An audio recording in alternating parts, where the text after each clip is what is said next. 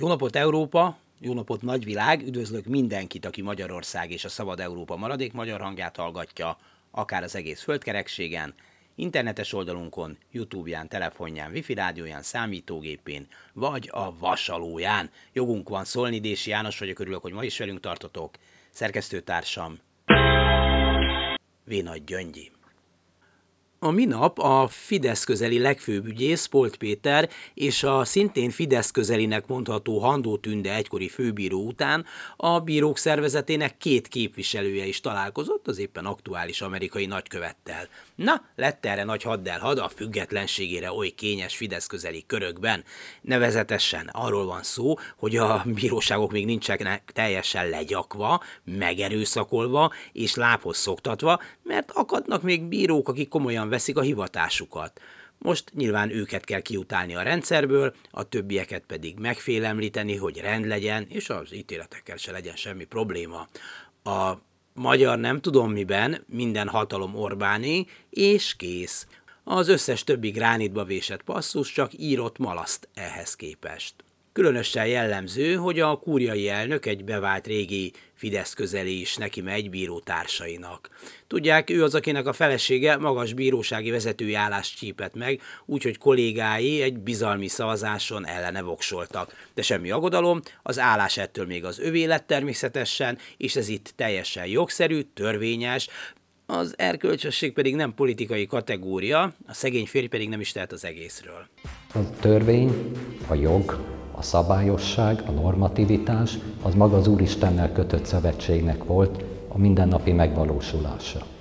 A poltféle ügyészségről egyébként korábban az alkotmánybíróságra kerülő Fidesz közeli Varga Zs. András, mert róla van szó, a TASZ értékelése szerint 82 olyan alkotmánybírósági határozat meghozatalában vett részt előadó bíróként, amely érdemi határozathozatalal végződött, és láss csodát, minden esetben oda jutott ki, hogy az Orbán rendszernek van igaza. Ez időnként kicsit nehézkes volt, mert nagyon nem, de ilyenkor simán lehetett valamire hivatkozni, ami ugyan nincs, de most már van. Varga Zsé András az Alkotmánybíróságon bizonyított 10 pontos gyakorlatával, így innen kerülhetett a kúria élére, Kicsit módosítani kellett ez a jogszabályokat, de egy megbízható és kipróbált Fidesz közeli káderért mindent, főleg ha szakmája elárulására is hajlandó az illető. És benne hm, nem lehet csalódni. Ő az, aki a választási kampányban élesen elítélte az ellenzék alkotmányozási terveit. Mi ez, ha nem politizálás? A Magyar Helsinki Bizottság szerint törvénybe ütköző módon nevezett ki a kúriára több bírót, köztük például az igazságügyi tárca korábbi államtitkárát, Ajas Barnabást, akinek még ítélkezési gyakorlata sem volt, és az Országos Bírói Tanács előzőleg csak a harmadik helyre rangsorolta a jelöltek között. Hajas olyan politikailag érzékeny területeken ítélkezhet a kúrián, mint a választási, a népszavazási vagy a gyülekezési joggal kapcsolatos ügyek.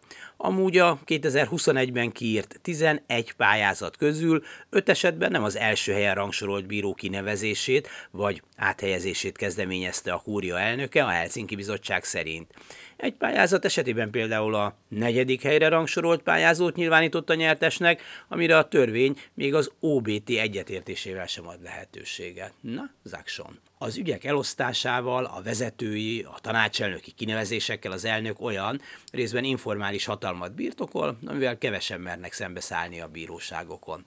Ha mégis, akkor lesz nem ulas de előhozhatjuk azt is, hogy a kétvites fideszes propagandához nélkülözhetetlen népszavazási kérdést a Varga Zsi András kúriai elnök által vezetett háromtagú tanács hagyta jóvá.